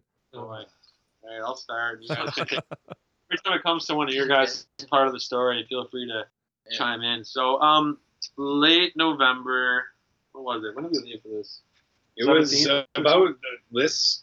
Yeah, I guess it was later on in November, but yeah, November last last year. This time last year. So we booked this tour in the summer of 2016 uh, with a booking agent, which was our first uh, time doing this as well. Mhm. So they took care of that and basically gave us the tour and said, you know, have fun, right? Right. So, um, and overall, I mean, the tour itself, everything was aside from a couple little fuck ups. I mean, everything was booked and solidified, so there wasn't like, you know, everything was going the way it was supposed to go. So the first night we left from uh, St. Catharines, Niagara region here, played a show in Toronto, Ontario. You know, Mhm. major, major metropolitan type city, right? Right. And the show, the show was actually really good. And we're thinking, all right, this is this is cool. The other problem is we Yeah, at, the, out. at, the, at the time we uh, we were poor and couldn't afford to rent a trailer at the time, right? Ah, sure. Yeah, yeah. Oh, I'm st- I got the whole thing locked. Yeah, boy. you're good. But yeah, no, but um, so yeah, we couldn't rent a trailer, so we're gonna take two vehicles, pile all the guys and all the gear into two vehicles, and just truck it out to do that Eastern Canada. So we um, play in Toronto. The show goes over relatively well. It was like kind of a kind of a greasier venue, but it was it really it was cool. Like we was it was like a downstairs little basement room type venue. But I mean, if you get 20 people in there, it looked like it was packed, and Right. there was rowdy, really rowdy crowd. So we, we were like, all right, this is a good this is a good start to the tour. We're happy with this. So we're we're loading out around one in the morning, 1.30 kind of thing, and uh, we're pretty much packed up. And then uh, Jordan can't find the keys to his vehicle, and we're like, well, fuck. So we, I mean, we still have to drive an hour and a half out of town. So we booked a hotel on the way to our next venue Sure. for the next day, and uh, so we were like, shit. Well, we still got to drive a while. It's already almost two in the morning we're downtown Toronto and it's like it's chaos down there at any given time. It's like New York, right? I mean, it's just always always chaos. Oh, sure. And um, So we're we're stressing now because we can't leave. You know, what do we what do we fucking do? It's like now two thirty in the morning. We can't find this key anywhere. We know that Jordan has an extra key back in St. Catharines, an hour and a bit back. So I'm like, well, does he drive all the way home and get his other key, come back? Right. Now it's pushing to three in the morning Yeah. and we're all starting like we're like shit. it's the first night of tour. This is already happening. We're all stressing out.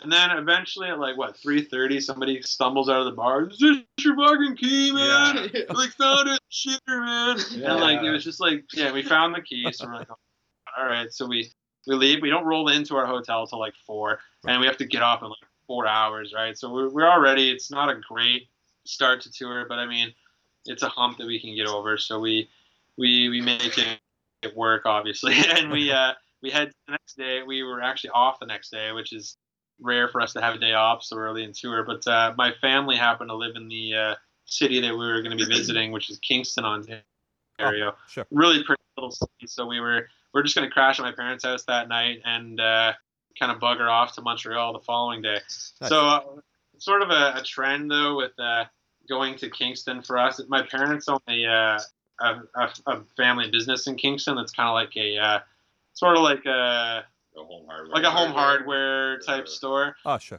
Yeah, like a Walmart, but like on a Canadian version of it. It's called Canadian Tire. a tool store. Tool Yeah. store. Sure. Yeah, they got all that same shit. And um, so one, but a thing that my dad has no issues with doing is putting my friends to work that he doesn't even know. Like he knows the guys now; he's known them for a while. But like anytime we'll, we'll roll in with the all the gear and stuff, and my dad will be like, "Oh, good, the guys are here." Now we got seven dudes that can go over and uh, lug a fridge or lug a blah blah. So we, we pull and we just drove three hours, and my dad's like, "Hey, I need you guys to deliver a fucking huge treadmill to a tiny apartment like across." town." So, yeah, I mean, we have a bunch of guys. We're like, and Dad's gonna put us up and feed us and everything, let us crash. So we said, "Fuck it, let's let's help him out." And so it's like this giant treadmill, and it's in the back of my dad's truck, and we're loading it up to this like little tiny apartment, and we're kind of uh, trying to get it in this doorway of this little Asian man's apartment, and somehow Chris like kind of gets lodged underneath the treadmill when we're lifting it, and it falls right on his fucking head, Wow. like and like gives him a concussion, like a Yeah, you serious got a concussion. legit concussion. and like we're like we're worried now. We're like, oh shit. We're, we're like we're trying to walk it off a little bit. And we, we we head home to my parents' house that night.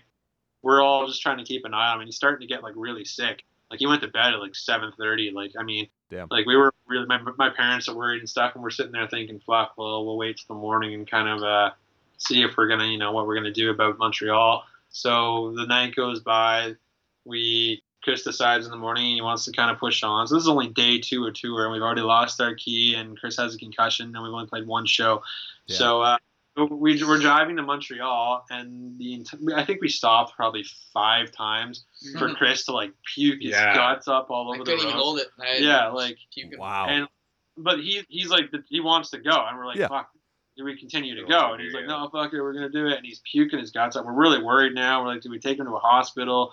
Like, well, this isn't. I mean, because we're like I said, we're an energetic band, so Yeah. mo- moving is a huge part of our set. And if you got a concussion, that's not a great. We were on strobe light. I might uh, clear strobe lights. Yeah, exactly. Right. So So then we get to Montreal, and uh, we're really paranoid about Montreal just because it has a, a huge tendency for bands to be robbed in Montreal. It's Yeah. kind of I've heard that. and yeah, it's like it's it's a huge city, not a lot of English speaking either, right? Right. And uh, so we're we're really scared, nervous already now. We never played Montreal, and uh, we're like, fuck, we got to be really paranoid about our gear all night. Chris is sick, and we're trying to, you know, just keep things running smoothly. The show actually went over pretty well. We played next to a strip joint, Oh, nice. and Mademoiselle, I think it was. Mademoiselle. The show was cool. It was good opening bands, and people were really friendly. When the show was, there were strippers outside with teardrop tattoos. yeah, yeah. ah, nice. Yeah. So- It was, it was good times. Yeah. We're thinking, all right, the night's going. We're good. We're good. We're looking up.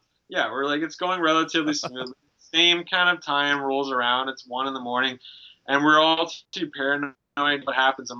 The bands will they'll sleep there at the hotel and they'll wake up in the morning and their vans got the windows broke or their their trailers missing or whatever. So we said we wanted to skip that altogether, and we booked a uh, little hotel in a little tiny French town, like an hour and a half outside Yeah. of Montreal in the middle of nowhere, right? Yeah. So we pack up. We roll out of Montreal. And we're all our spirits are a little bit up. Chris isn't feeling quite as sick as he was before you know things are kind of looking a little bit better. We're like, you know what, night two was cool. This isn't this isn't so bad now. Actually, technically night three, I guess, on the road. And uh, we're like, this is this is all right. Maybe maybe things are gonna be cool. The next day we're going to New Brunswick and we're gonna play in a, a city called Fredericton. We were really excited about it. So um, we get to this hotel at like 3:30 in the morning. The guys all go into uh, into the uh, hotel room. And I'm just kind of grabbing the last few uh, bags out of the uh, out of the van, yeah. And then uh, so it's me and Chris, like two tattooed guys, and like sleeveless, out fucking in this parking lot, like fucking like sleep shorts and shit on, and, and like a really nice minivan, and the fucking door won't close on the van. Like something fucked up in the door, so it was like wide open. Right. And all our gears in here, like thousands of dollars worth of shit, and we can't get the goddamn door to close. So it looks like two fucking punkheads just rifling through a minivan. Uh, and then two giant fucking Quebecois cops roll into this parking yeah. lot, right?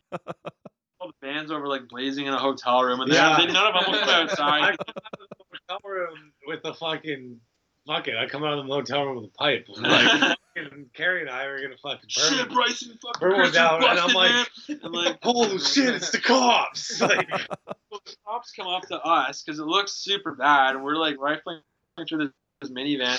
They're taking our ID and shit, and they're like trying to get our alibi. Where were you tonight? Where did you play? Are you really in this band and shit? Right. And it's super late, and we're like, once they kind of clear us and realize we're not thieves, they're uh, they're trying to help us now fix this van, right? So it's like it's what 3:30 again, and they're we're fucking poking and prodding through this minivan. And I'm starting to get worried that like fuck man, like I can't close the door. I'm gonna have to get this fixed in the morning. Someone's gonna have to sleep out here with the gear or something. And we were it's cold too. It's November in Canada, so we're, we're Yeah. getting worried. Eventually we figure out it's like some little switch Chris hit and We the, had the van Pull it and yeah, and then Ah. the van ended up closing. Fucking four in the morning now. We got to be up in three hours to drive like an eight-hour stretch across two provinces. so, so if, uh, just to just to recap here in, uh, as the story. Basically, if you compare everything else in the story to what happens the next couple of days, nothing bad has happened yet. So, wow. like, Okay. yeah. we're like we're doing okay relatively actually right now. So then we get up like seven in the morning. We got a truck, fucking 800 kilometers, uh, which is like what 720 miles for you guys. Probably somewhere around there. Yeah. So we uh, we get up right and early, start motoring across Canada, and uh, we get into uh, New Brunswick, and we're all starting to get really excited. The day's been going okay. Uh, it's kind of miserable weather a lot of the drive. It was like snow and then fucking rain and then you know trees and rocks. Is Canada, right? So I mean, in between the, the big cities, there's not much to look at. Sure. So uh, we, we roll into New Brunswick. Hold on, I just want to pause for like just on one second because because of the fact we had two vehicles and stuff like that, Oh, no yeah. trailer in the gear. Um, but like at any given times, two of us. A lot of times, I was in one of these seats in the back seats of the van, um, like with my knees like up, but Right. like like, behind my fucking head. that so it's like an eight-hour fucking drive. Like you're folded up like a paperclip. Right, right. Two dude, Yeah. folded up to like the size. Your of feet got ball. wet like when you were walking to the van first thing in the morning. So you've been yeah. Yeah, fun times. I can Like, what- understand one of those winter winter tour things. So I just wanted to throw that throw that in there. that. They were was more comfortable driving. Right. So now it's we're about what probably four hours time. We reached New Brunswick and we're like snowing like a motherfucker. Yeah, it's cold as shit. Um, a few of us pull over at like a subway. So it's um the part of Brunswick is like really up in the mountains. Um, it's uh, Edmundston area. I can't actually remember the uh, the name of the mountain stretch there, but it's a pretty popular like uh, tourist spot in Canada, and it's kind of like the eastern sort of mountains. It's um so we're the other guy Jordan, uh, you and Carrie Yeah. or you and Jordan, yeah. So they we stop to eat. Those guys keep motoring along, and Jordan drives like 190 kilometers no, an hour. With you. Were you with Jordan me? was with uh You had to have been with he him. was with me. Jordan. and- you were with Yes. us when we blew up, though, man. Oh yeah, it was. Yeah, Yeah, it was we Jordan. You had to have been with him. You No, were yeah, with it No. I wasn't. I was I was I was in the vehicle when I was smoking. It was Jordan and Jordan Jared. Jared. Jordan Jared. It must have been Jordan they went and Jared. To, they went to Yeah, it they was. went to eat too. Yeah. Oh, It wasn't me. Yeah. I was I was in the vehicle. Oh, weird. I could have. But we just ruined anyway. Anyways, all right. So, anyways, ruined the punchline. But uh, we're we're like an hour outside of Edmundston, right up in the fucking mountains of New Brunswick. It's snowing and shit. And I look over and uh, like the heat gauge of my my van is like skyrocketing out of nowhere. And Chris looks and he's like, "What the fuck's wrong with your van, dude?" And I'm like, "That's not good." All of a sudden, smoke just Oh. starts pouring out. And so we're like, "Shit!" We pull. I can picture it now. Like it was yesterday. Oh man, I I'm getting just stressed feel thinking it right it. now. I can remember Uh, that. so we pull, and the thing is, in southern Ontario, it's warm. So let's Mhm. let's trace back to that. It's only like you know, it's 20 degrees here still in November. So none of us packed winter clothes at all.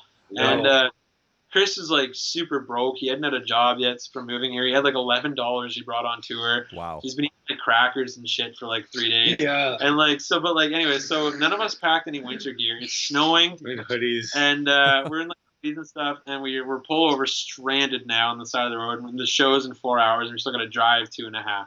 So we're we're panicking. We have no money.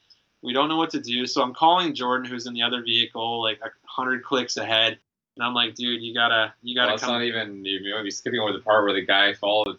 There's a guy behind us that saw us. The guy pulled down, and over, pulled yeah. over, and he checked because we popped the hood and we had no fucking clue. And what yeah, no, and he and he basically said like, you guys, if you get some, pour some water. Did he? say? And he, he just walked over and he said, uh, You're out of uh, "You got a coolant." coolant. Yeah, Yeah, Yeah, right.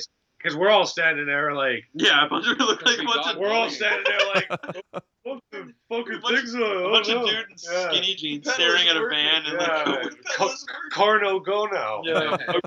there's gas in it. It should work, It man. should work, But, right? uh, And he just walks up to it and he goes, "Oh yeah, you got no coolant in there. There's probably a leak in the line." so he goes, "Get yourself some coolant, you'll be fine." So we called Jordan and uh, we transfer him some money over online, and we're like, "Hey, man, you got to grab some coolant, drive." So anyway, so yeah, the van blows up. We tell Jordan to bring back some coolant, and uh, so he, I put on the Find My Friend thing on my phone so he can track me in the mountains, right? Right. So we're sitting and we're freezing now because we don't want to. Anytime we turn on the, uh, we turn on the van, the heat thing starts shooting up and it starts smoking again. Yep. So we can't even warm up. We're all freezing. It's miserable. We've been sitting out in the fucking cold for an hour. We're trying to get like a tow truck. I'm begging my dad for money. We're just like it's it's bad news, right? Right. Right now we're not even like we're worried about getting to the show, but we're mostly worried about not being stranded in the mountains overnight, right? I mean Yeah. we're, we're in the middle Not dying. Yeah. So yeah, so we're we uh, we end up having Jordan drive all the way back. He brings us some coolant. We top it up. I'm like, all right, okay, let's get her going again here. So we turn on the van. We start rolling. I think maybe we got maybe five kilometers, and it happens again. It's all smoking and everything's. We go and we check, and the coolant's completely empty. So we blew a line somewhere in the van, is what it was. So now we're fucked, right? We're like, okay, we got to get this van to Fredericton here. So we basically sat there for another hour. Now the show, we know we're gonna miss the show. We can't get hold of our promoter. He's nowhere to be found. Apparently, he doesn't have minutes on his phone or something, and Oh. they don't even know if we're alive. And so we're, we're, we're freezing. We're putting out like posts and shit on Facebook, being like, we're not dead. We're just stranded. Yeah. And uh, so we, all the while, I don't know how this part starts happening. So like right kind of when we the van blows up, like three of us start kind of having a tickle in our throats for some reason, and I start getting like like a violent cold.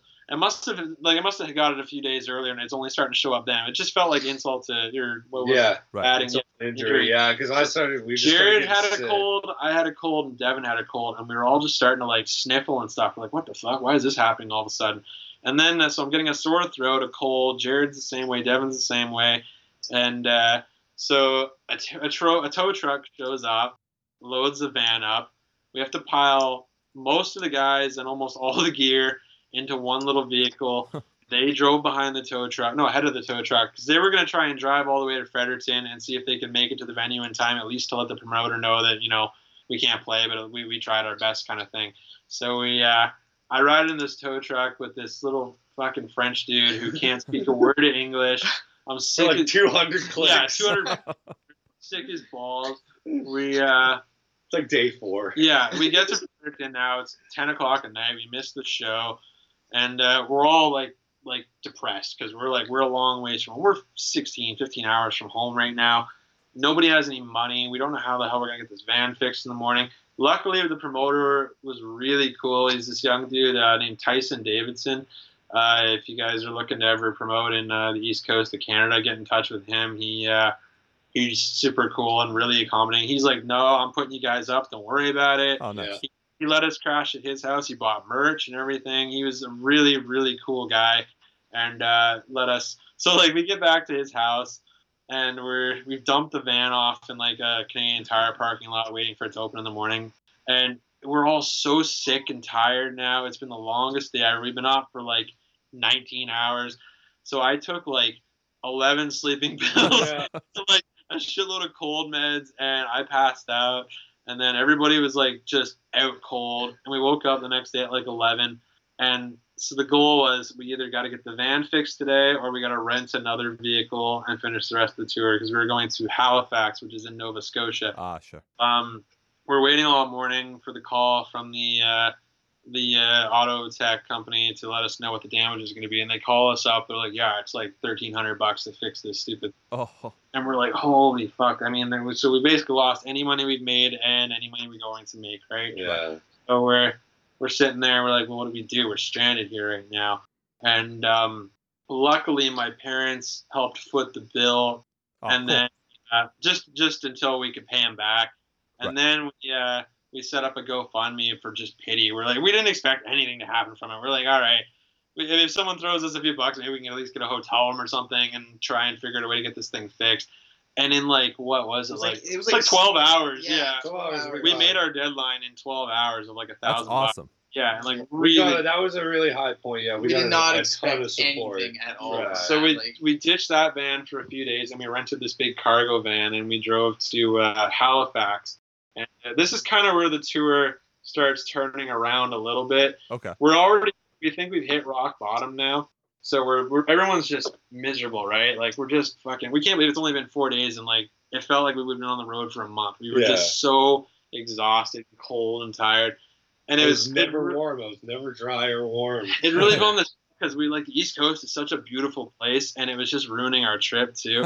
like we, uh, so we we get all the way to Halifax, and we realize we get to the bar, and we're loading in, and we're like, this bar is really colorful. Like it's not, it doesn't seem like the regular type of punk venue we would usually play. And we realized we booked a gay bar by accident. which was fine. Everyone was really cool. Like no, it was we cool. just walked in. We're like, there's a lot of flags here, and there's Yeah. like a lot of like really uh, frilly drinks, and we're like, but this place is like actually cool. And everyone was really nice to us.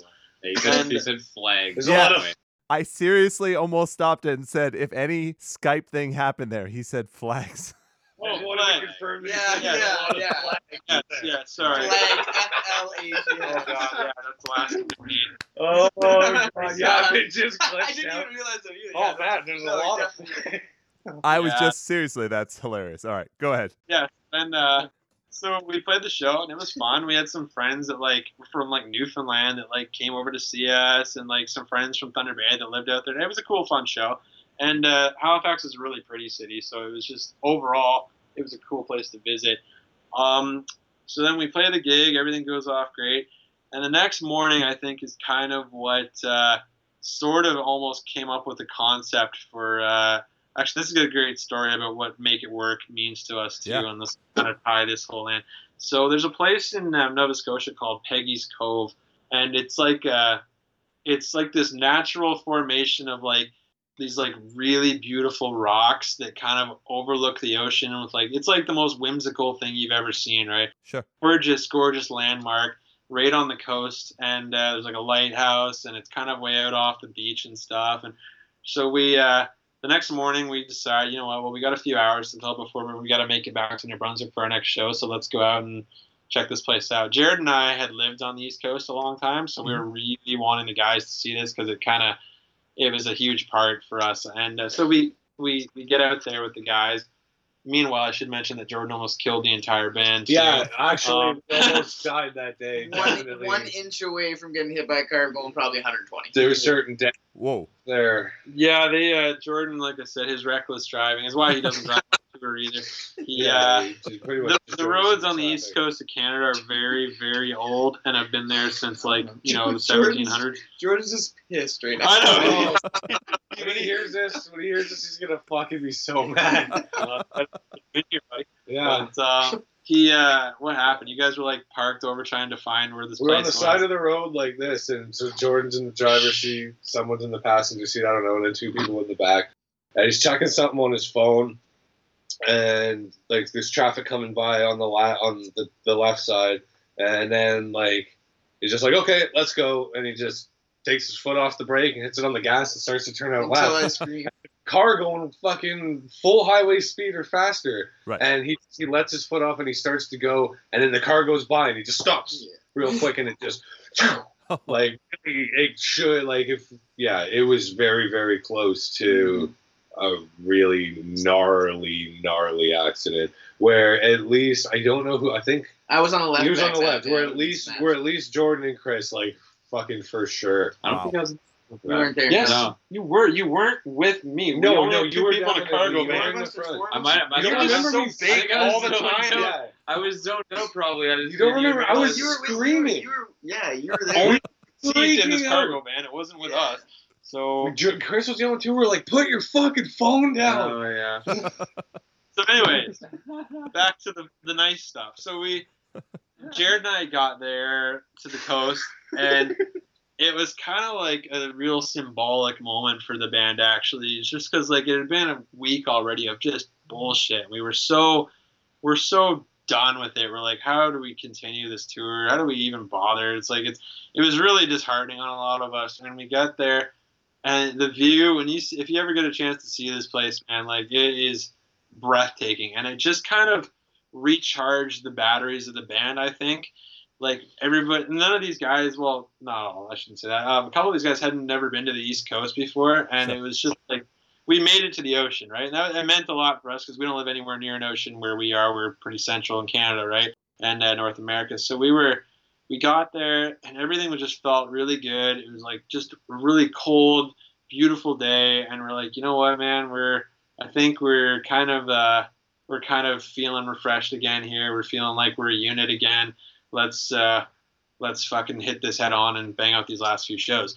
So um, I definitely remember that. Just That like feeling, like yeah, lighting the was- fire up. I mean, everyone just like we were running around on the rocks, and everyone's like, "This is awesome!" And we were taking pictures, and everyone was laughing for the first time. yeah, it's just And, everybody like- felt like we were like it felt like we were a little family again. It Yeah. wasn't so like just miserable and sitting there. And for a minute, we were all stopped thinking about how shitty the week was, and we were really. I'm sure this will turn into a really cool song one day on the next album Like repeat Peggy's too. Cove is the nicest place I've ever I, seen. I've, Ever- ever, I've ever seen seen. in my entire life. It's- it is. I had to stop there for like for like a minute and Oh, just it's just think take about it in, nothing man. and just, Yeah, just, Yeah. It's yeah. just it's so yeah. Google it- Google it after man because it's just Yeah. beautiful. Okay. So we uh, so we uh, we we hit the gift shop. We did our pictures and everything, and uh, it felt like kind of like we, we we made a goal. We made it to the coast, so now we got to kind of turn around and head back towards uh, New Brunswick for our next show.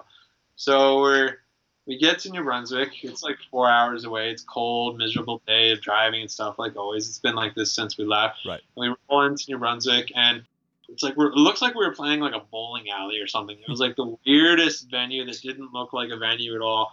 And we're sitting there like, oh, okay, maybe we spoke too soon. Maybe, maybe this is gonna suck.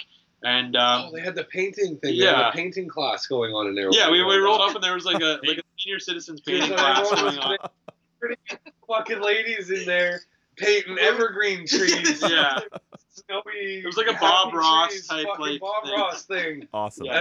I was certain we're sitting in the parking lot looking in the window, fucking five dudes in a van just uh, looking in the window. I was certain we had the wrong place. I was like, there's no way where we're gonna play. Right. yeah, I, igloo beverage room is what it was. Blue called. beverage.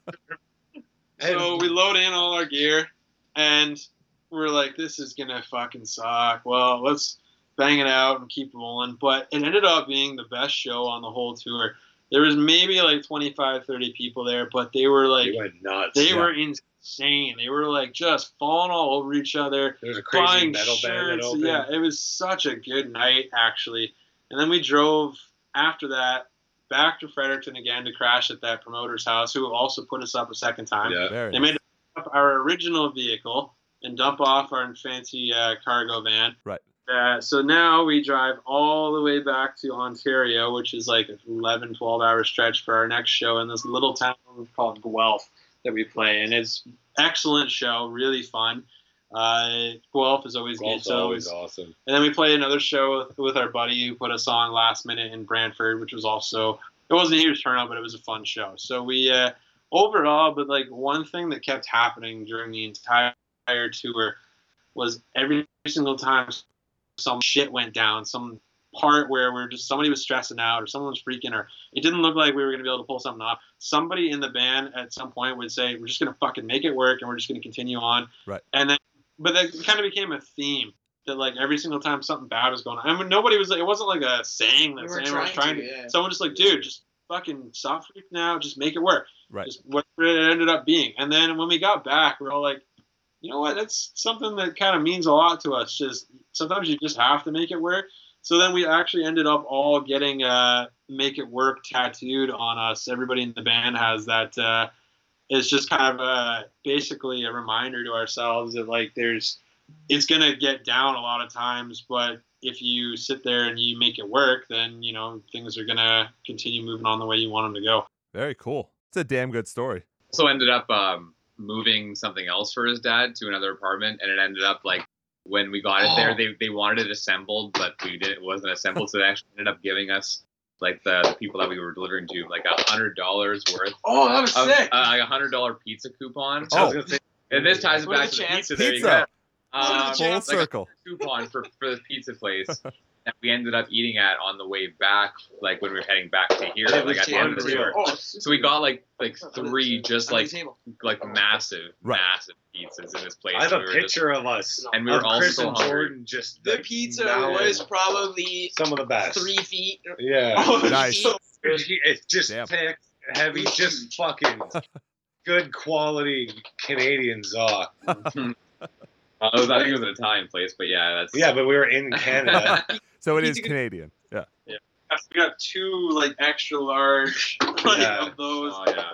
And uh, that was, there's a picture somewhere on our Facebook There page is. of like the slice being like half the size of Chris's body. and everyone, So- and also because we were all like so hungry because nobody had any money. We were eating like I remember we stay at hotels and we just take everything from the continental breakfast, Right, right. bagels, muffins, and we're eating peanut butter packets. and and, and, and stuff like that. And then Comes back to haunt you though. Oh, some, yeah. of those, some of those eggs and sausages, not so oh good. god, Oh, we have poop good. stories for you, man. Oh, Anyways, there's uh, been some real uh, close encounters of the turd kind on two of our runs, man. But um, But uh, no, that, that tour, that tour sucked. But we learned a lot about ourselves. I think as a band and what we can accomplish if we all just kind of keep our uh, keep our spirits up and just work together. And like we went on tour again this summer, Mhm. uh, like a lot longer of a stretch. Like overall, over a month, it was like 13 or 14 shows, and almost every single show. With the exception of maybe one, like Oshawa or something, was like really, really, really good. And like we made a shitload of friends. Nothing bad happened. We just a really smooth, fun tour. We went back home to Thunder Bay actually and did a, a show there, and it was a packed turnout. Made lots of money. Made lots of friends. It was it was cool. So we, uh, it's definitely, definitely been a trying year and of learning what uh, what we can and can't do. But I think now if we can get through that shitty week, then a lot of things aren't going to seem as hard for uh, touring in the future. Right. Wow. No, that was an impressive story. And I think the biggest thing I took from it was I'm really not too sure about this Jordan character. I'm making him sound like a total dick. Yeah.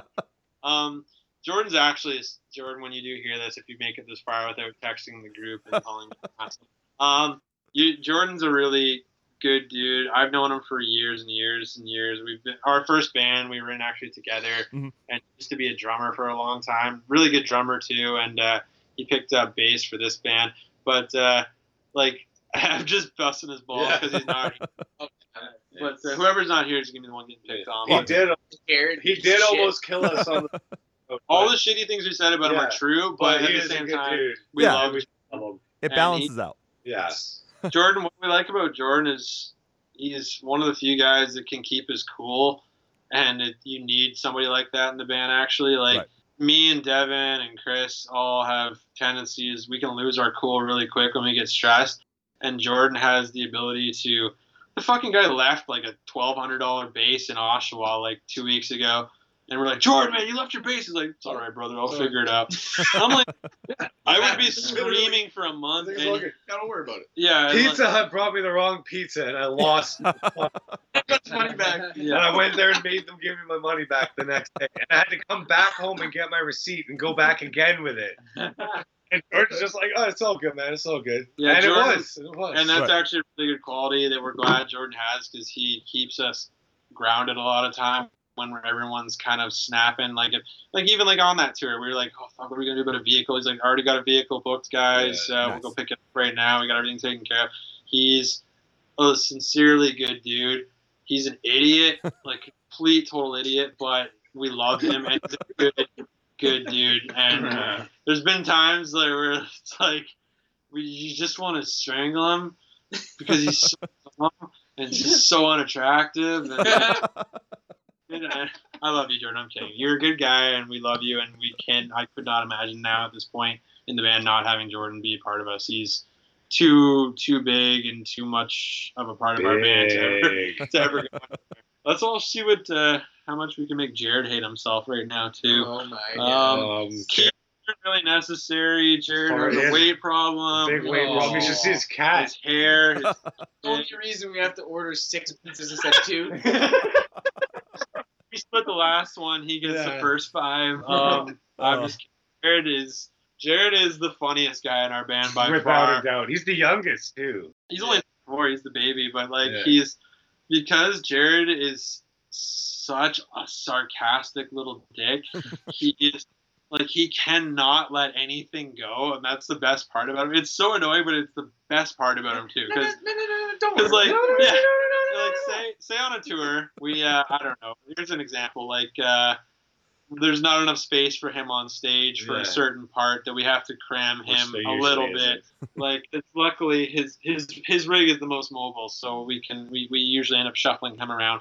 Right. But it's like, all right, Jared, tonight we have to uh, cram you a little bit in this corner, so you're not going to have as much space, and uh, that's not a problem, is it, Jared? No, it's not a big deal at all, man. I mean, actually, with less space, I can just fuck myself more. Yeah. You guys apparently don't want me on this fucking band, and, and he'll just like do shit like that all the time. Or we're on the road, and he's just he's such a little sarcastic chick. But it, Flex is really reliable. and he holds on to jokes like inside jokes yeah. forever. Jared loves the fucking Ford Flex. Yeah. He, Okay. Yeah, he just thinks that he took that quote from the movie Daddy's Home, and he's been riding it into the ground for a year and For a a bit now. yeah. But uh, he, uh, Jared, is easily the funniest member without even trying. Sometimes he's just he's like he's like a total hipster kid, and he he's totally wrong. He's the most stylish. He's the best looking probably, and he's like he's such a little dork, but like we, we love Jared so much. and you know he's Bryce's younger brother. yeah, he's also Yeah, my brother. right. Yeah, I should. mention. And uh, so I mean, I think he's a total idiot, but he's also super adopted. yeah, no, he's he's the baby, and we would never let anything happen to him. He's not going anywhere. He's actually the reason we live where we live. yeah, like, yeah. he abandoned us about a year, no, just over a year ago, and moved in with his girlfriend in Southern Ontario and left the band high and dry. And we're not bitter about it at all. And um, so we couldn't stand to be away from him, so we, we moved the whole band actually here to this area just because he was already living here.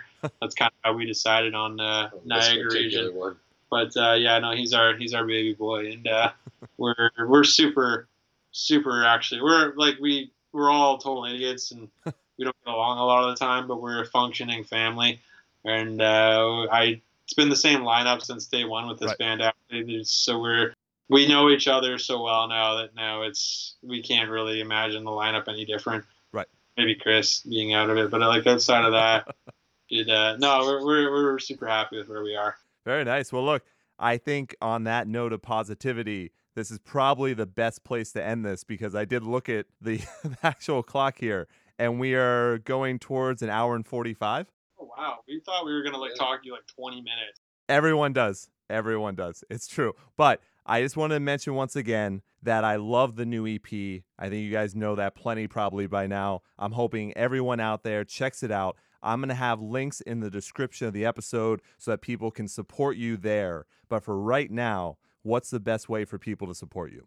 Money, food. Um, I'm just kidding. No, uh, all of our most of our info is always on our Facebook page. Mhm. We're kind of uh, we're all older dudes. I know everyone's kind of moving to Instagram and Twitter now, but uh, Facebook, you can find out anything you want about us. You can message the page if you ever have questions or about booking or promoting or doing guests or hi. whatever. You just want to talk to us. Just uh, message us through our page. We're all super friendly and we're always looking to network and expand uh, where we can go as uh, as rival towns. So just get in touch with us, and we're always looking for friends and uh, to work together. So that's yeah, Facebook's probably the best way to get in touch with any of us. Though. Awesome.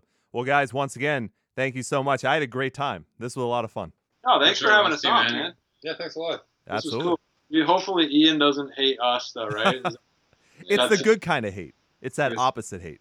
what the good kind of hate is. I'm not. I don't know. White supremacists think there's a good kind of hate, and uh, man, I'm not. I think we're at the editing out part now. Aw. I don't think so. I'm leaving that in. That's good stuff.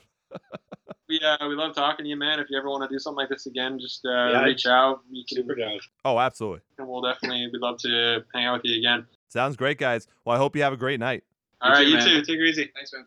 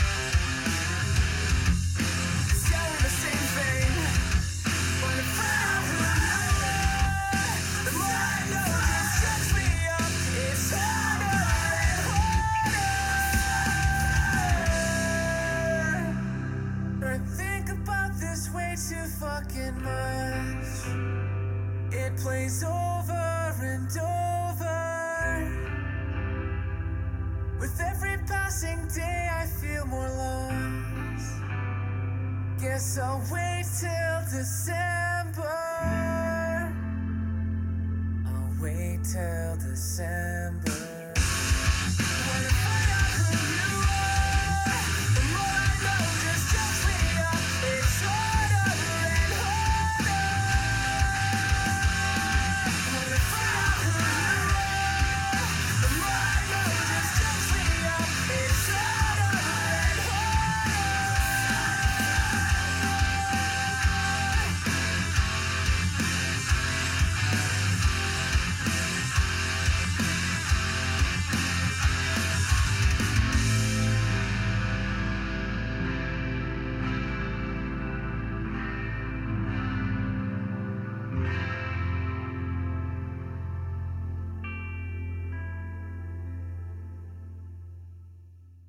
And I am back. The track you just heard was See Through, another single from the new EP Make It Work. I'd like to thank Rival Town again for coming on the show, and I'd also like to thank Amanda from Manic Cat Records for setting all this up. Very much appreciated. That conversation was a lot of fun. Of course, the audio can't be perfect, obviously, because I'm in the States and Rival Town are in Canada. Plus, we were using Skype. I think we all understand that. I worked on the audio a lot, so I hope you all enjoyed it, even with some missing words here and there. Make sure to visit the links in the description of the episode to support Rival Town. Go see them live in Canada, and I'm really looking forward to when they come to the States, hopefully sometime in the future. If you enjoyed that conversation, don't forget to support Ian Hates by following the other links in the description of the episode. I have the show you were just listening to, Ian Hates Conversations. I have a weekly music show called Ian Hates Music, and then a show where I talk about movies, Ian Hates Movies. Thank you all very much for listening, and I'm going to leave you with my favorite track from Make It Work, Open Windows. And I'll leave you, the way I always do, long days and pleasant nights. Thanks, everyone.